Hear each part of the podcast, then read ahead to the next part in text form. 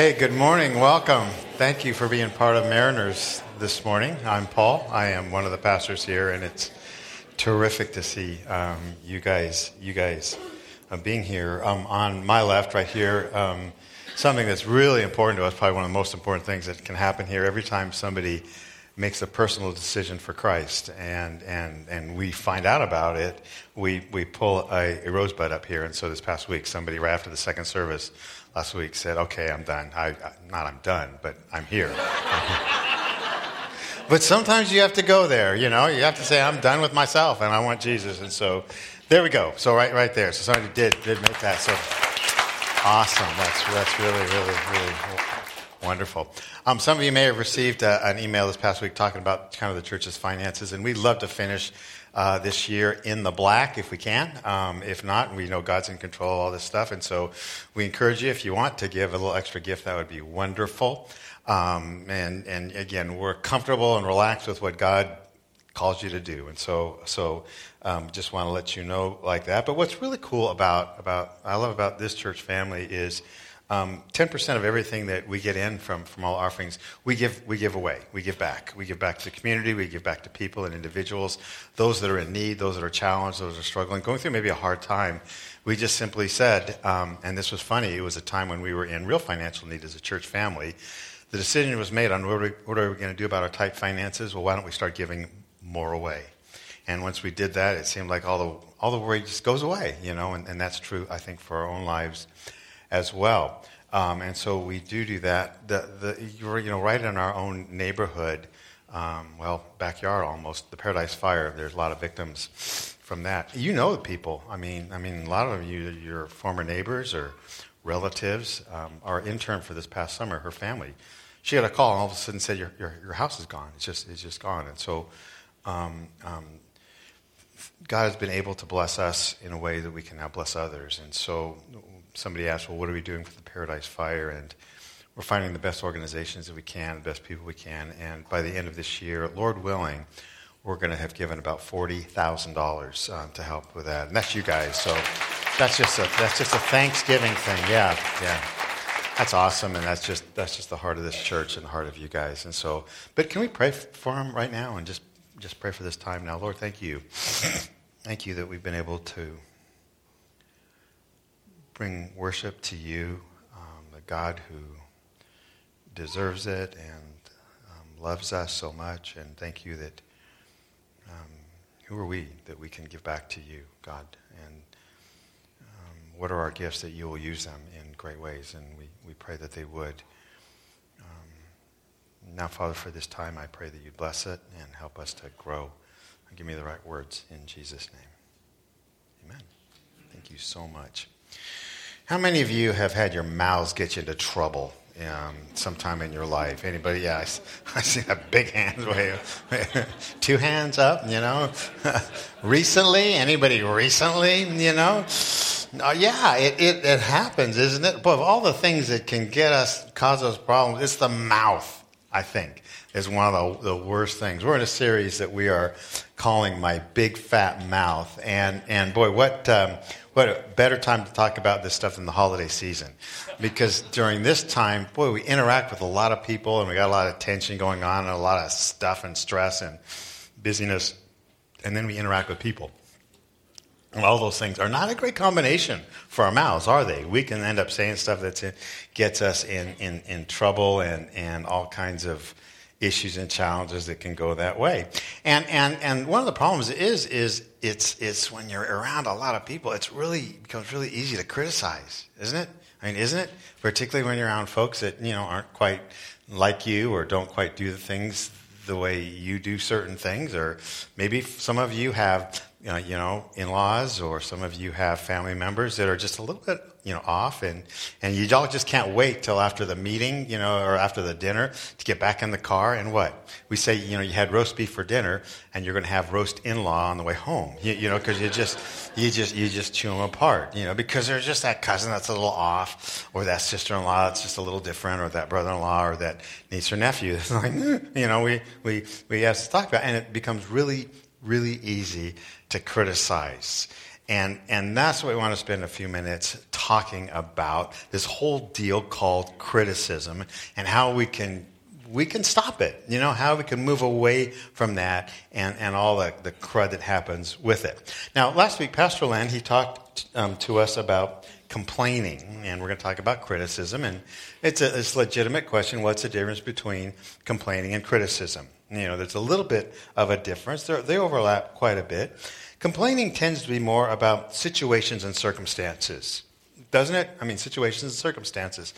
Um, last week we, we drove down to LA for Thanksgiving, and I was on I 5 for um, 39 hours, it seemed like, because it just, you know, you, you, go from, you go from 80 to 8, you know, miles an hour, you know, just, and it just stops, and you're on it for forever and ever. Amen. And, and, and you want to tend to, to complain. You know, you complain about, about the traffic. Complaining tends to be more about situations, stuff, circumstances. Criticism tends to be more about what? People, doesn't it? People? You tend to be critical of, of people and you criticize people.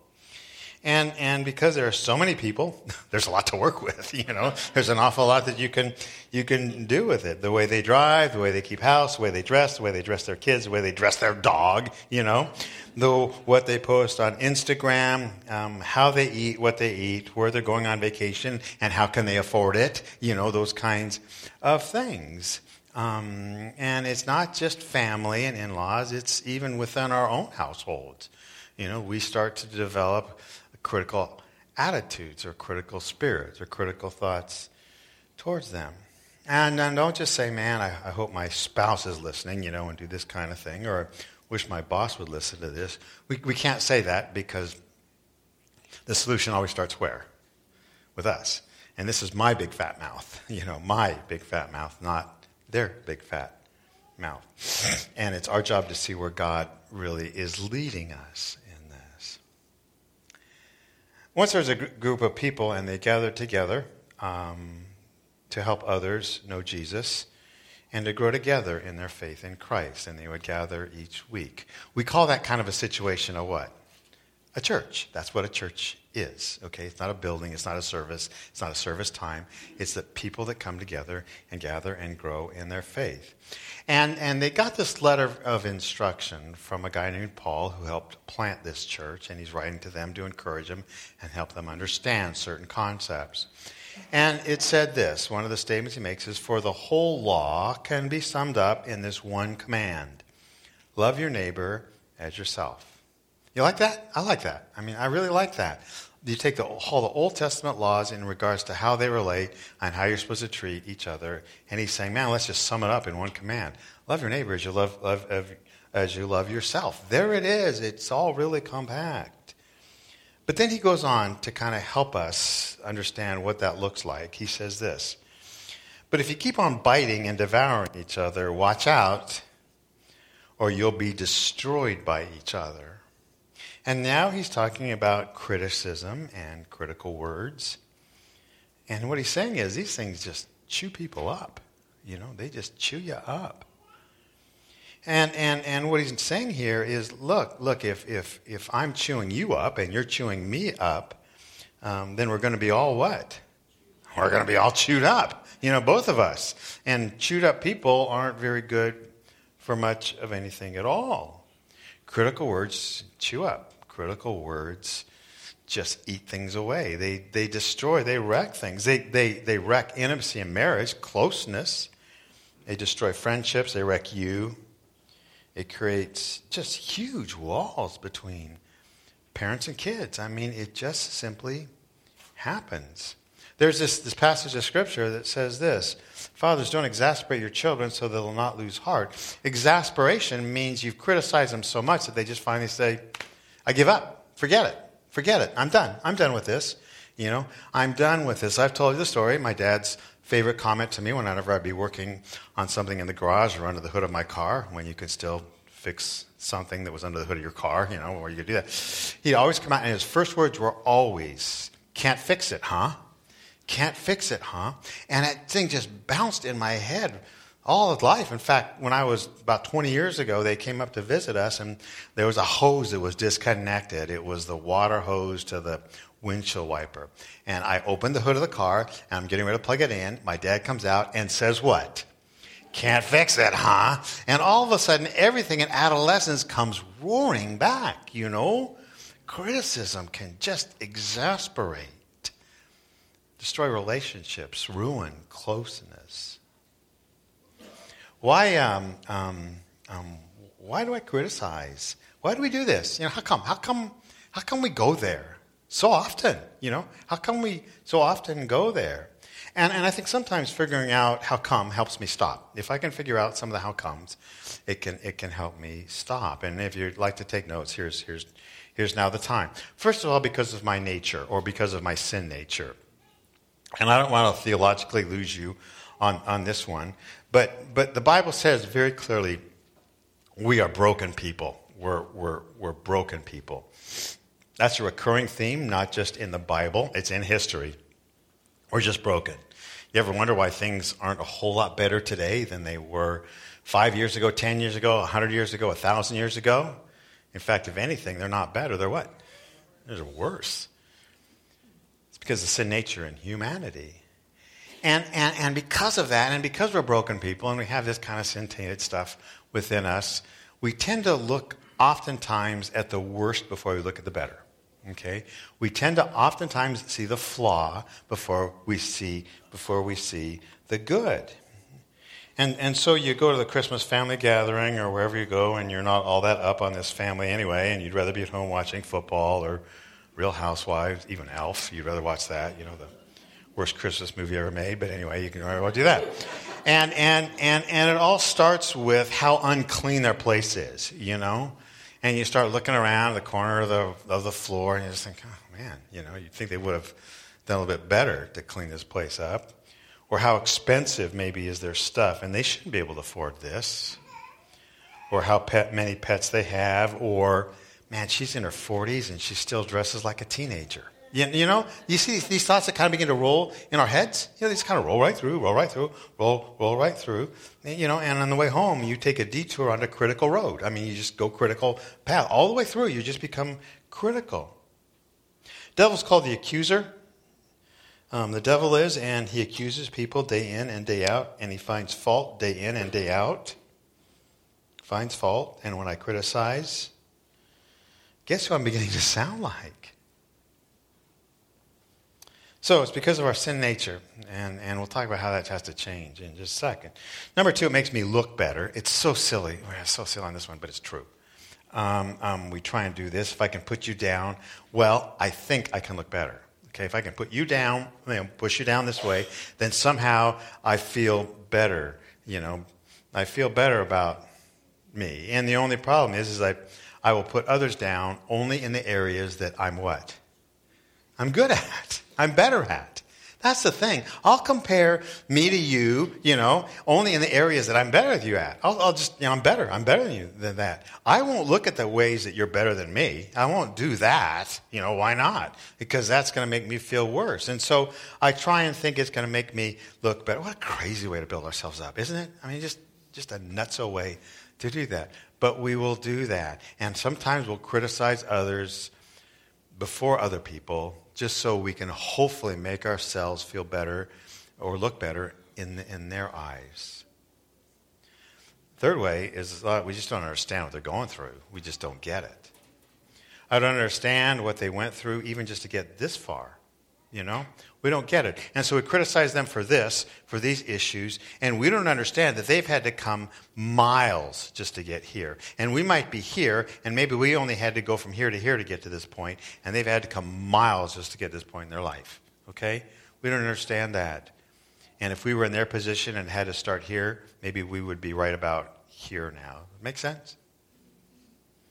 Um, take basic psychology, gosh, and you learn we're very complicated people. Alcoholic father, the trauma here, an absentee mom. Um, those things can throw a kid into a whole pattern, and issues that take forever to come out of. I'll criticize from a distance that which I know nothing about.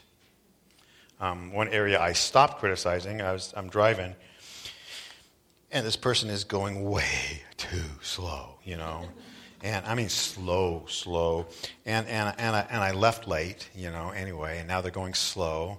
And if I'm going to end up being late, it's all whose fault? It's all their fault. Now it's all their fault, even though I, am the one that left late.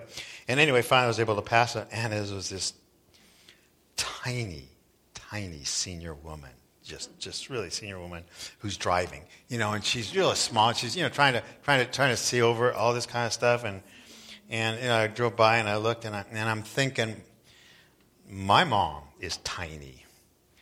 My mom is 91 and is still driving. Okay, still driving, and she drives slow. Don't you dare criticize my mom. You know, it's one of those things. And I thought, this is somebody's mom, you know, someone's grandma. And she's doing the best she can. Um, this gets a little scary um, when Jesus talks to us about it. He says this you have, you have heard that our ancestors were told you must not murder. If you commit murder, you're subject to judgment. And, and, and I got it, Jesus, thank you. And this is not a bad verse for me. I don't, I don't mind this one. Um, I'm subject to judgment if I murder somebody. Got it? And last time I checked, you know, I haven't murdered anybody, you know, so I'm feeling pretty good about myself. Jesus, thank you, you know, for that. And I'd be fine if Jesus stopped here. Jesus never stops there. He never stops. Because he's going to now talk about something a whole lot deeper. He says, But I say, you've heard it said, but I say. Here's what I'm telling you now. Here's the way it's going to be now. If you call somebody an idiot, criticism, you're in danger of being brought before the court. And if you curse someone, you're in danger of the fires of hell. Physical murder kills a person's body. Harsh criticism kills a person's spirit, their soul, their reputation, their life in somebody else's eyes. What you're saying basically when you criticize is God screwed up when he made that person that way. God, you really screwed up. And Jesus said, it's just as bad. Um, we, just, we just have no idea when we criticize someone what it does to them. I know what it does to me if I criticize in secret. You know what it does? They are devalued in my eyes, completely devalued in my eyes. And I know what it happens in other people's eyes when I criticize them. They now devalue that person and think less and think less of them.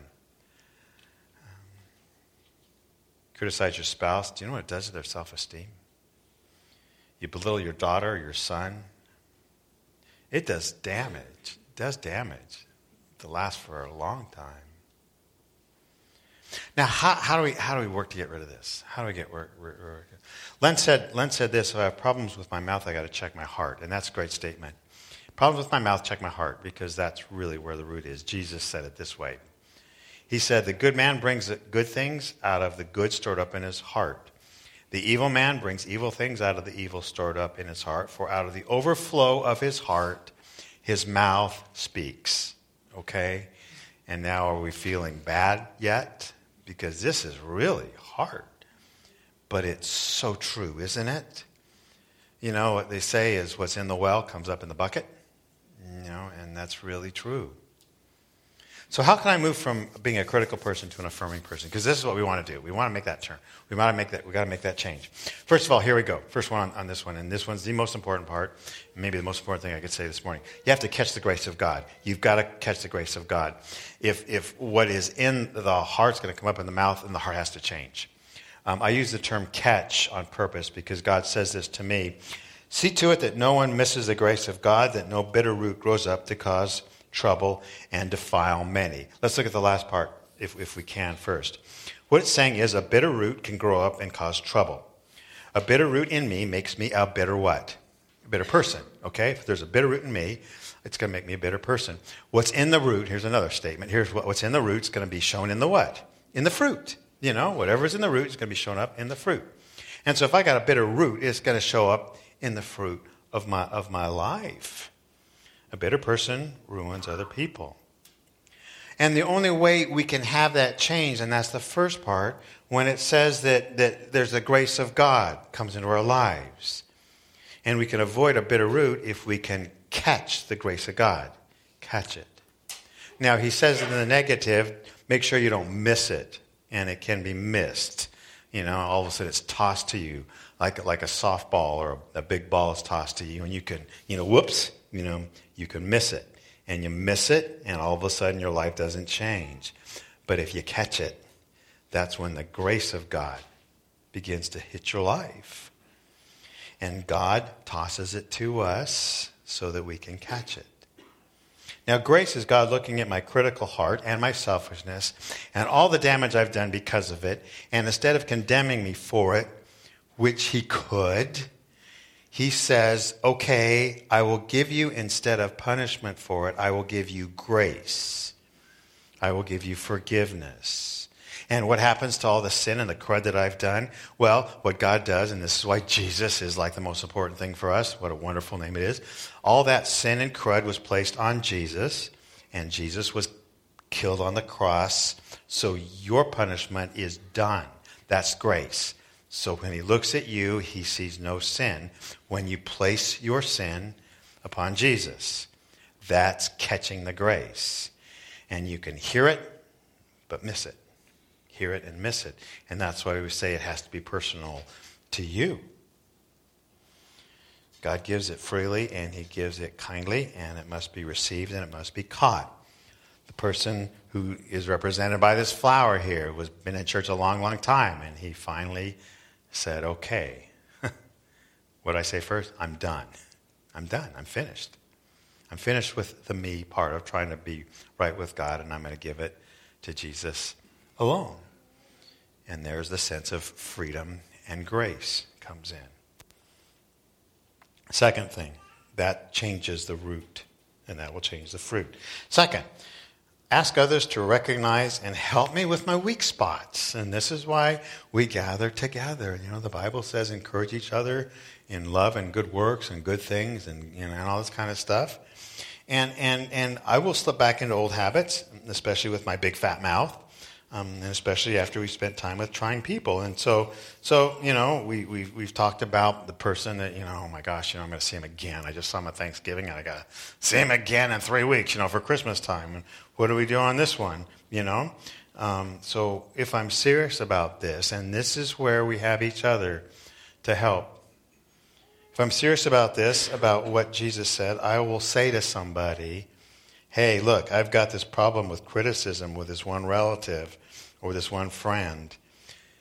In fact, the problem is so bad, I actually look forward to meeting with them because I can criticize them and I have a lot of fun doing it.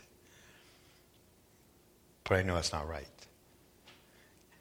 I know it, even though I enjoy it, that's the wrong part of me that's coming up. Will you, will you ask me in a week how I did with my time with them? Will you ask me? Please ask me. Ask me the words about the words I shared.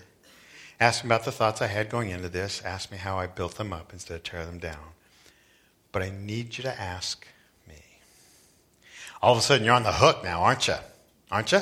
You know, all of a sudden, you know, man, if they're a good friend, they will ask you. And you're cognizant of it, and you're now accountable, which is a good thing. First of all, number one, you'll feel on the hook about it. Number two, you'll feel healthy because you're now doing a emotionally, mentally, and spiritually healthy thing to do. And then when you're done, you can report back to them and say, hey, here's what happened during that time. And that gives you then the strength, even just simply by confessing that there's a problem and getting accountable that you could, you could ignore their habits and see life through their eyes get rid of the smugness when you, when you, when you criticize them. I had to do that over Thanksgiving. I asked a friend, You got to help me here. You got to hold me accountable. Ask me how I did. And the smugness that I get when I criticize was, was replaced with another emotion. And that was love towards that person. This stuff works. It does work. It has to work because Jesus said it would. The Bible says this not a suggestion, by the way, it's command. Don't let any unwholesome talk come out of your mouth. Again, not a suggestion, it's a command. Only what is helpful for building others up according to their need, that it may benefit those who listen. Enter into the holiday season with that one. Last one, and then we're going to actually move to the Lord's Supper this morning. Live out this verse. Just live out this verse. This is a good one to memorize. Finally, brothers, whatever is true, whatever is noble, whatever is right, whatever is pure, whatever is lovely, whatever is, whatever is admirable, if anything is excellent or praiseworthy, think about such things. There we go. There we go. Criticism goes away. People's lives are built up. People's lives get changed because now your words are looking and affirming for the things that are true and noble and right and pure and lovely and worthy of praise. I'd like to invite the worship team to come on up right now. We're going to do something that is so cool. Um, I love it. And um, what this does is, is it symbolizes really who we are and what God has done in our lives. This is the grace of God. Okay, this is the symbols of the grace of God, how it was, man, really given to us around the room, there's little tables, you know, back there and back there, and, and then up front as well. And on those little tables, we have these little trays, and, and on trays, we have little crackers. We call this the bread. Um, they're there. And there's little cups, and they're filled with juice. Um, the bread symbolizes, well, Jesus said, This is my body. This is my body. And it's Christmas time, and what Christmas is, it's not just simply a baby in a manger, it's God taking on flesh and blood. So when Jesus said, This is my body, this is what he's saying. I came down. I came down. So when Jesus said, This is my body, he's saying, I came down for you. I want you to remember that. And the remembrance is the sense of saying that you're, you're, you're, you're embracing that. You're owning that. You're saying, I believe in that. This is my life. And, and, and the cup symbolizes, well, Jesus said, This is my blood. Because Jesus did not just simply grow up, he died on a cross. And this is the suffering, the penalty for our sins. He shed his blood because you deserved it, but he did it and gives us grace. And when you take, you're saying, I embrace that, I own that, I hold on to that. We're going to take together as a church family. What we're going to do is, after I pray, a song's going to be sung, and then you're welcome to come and take the elements. Hold on to them as you go back to your seat, if you would, because we like to take together as a sign of unity as a church family. But I'm going to invite you to just bow with me for a moment as we pray. Prepare our hearts now. Lord, thank you. Jesus, the honor is due to you because you gave your life for us and you loved us enough to die on the cross. That satisfied justice and gives us grace and mercy and now peace with the eternal God. Father, there may be people here who this is the first time they've heard this or it's made sense to them, and maybe they're saying, I'm finished. I'm finished with trying to do this spiritual thing myself. I need Jesus to do it in me, for me, to me. Thank you, Lord, that we can remember this. Thank you that we can remember that you died on the cross you love us this much. Bless our worship time now in Jesus' name.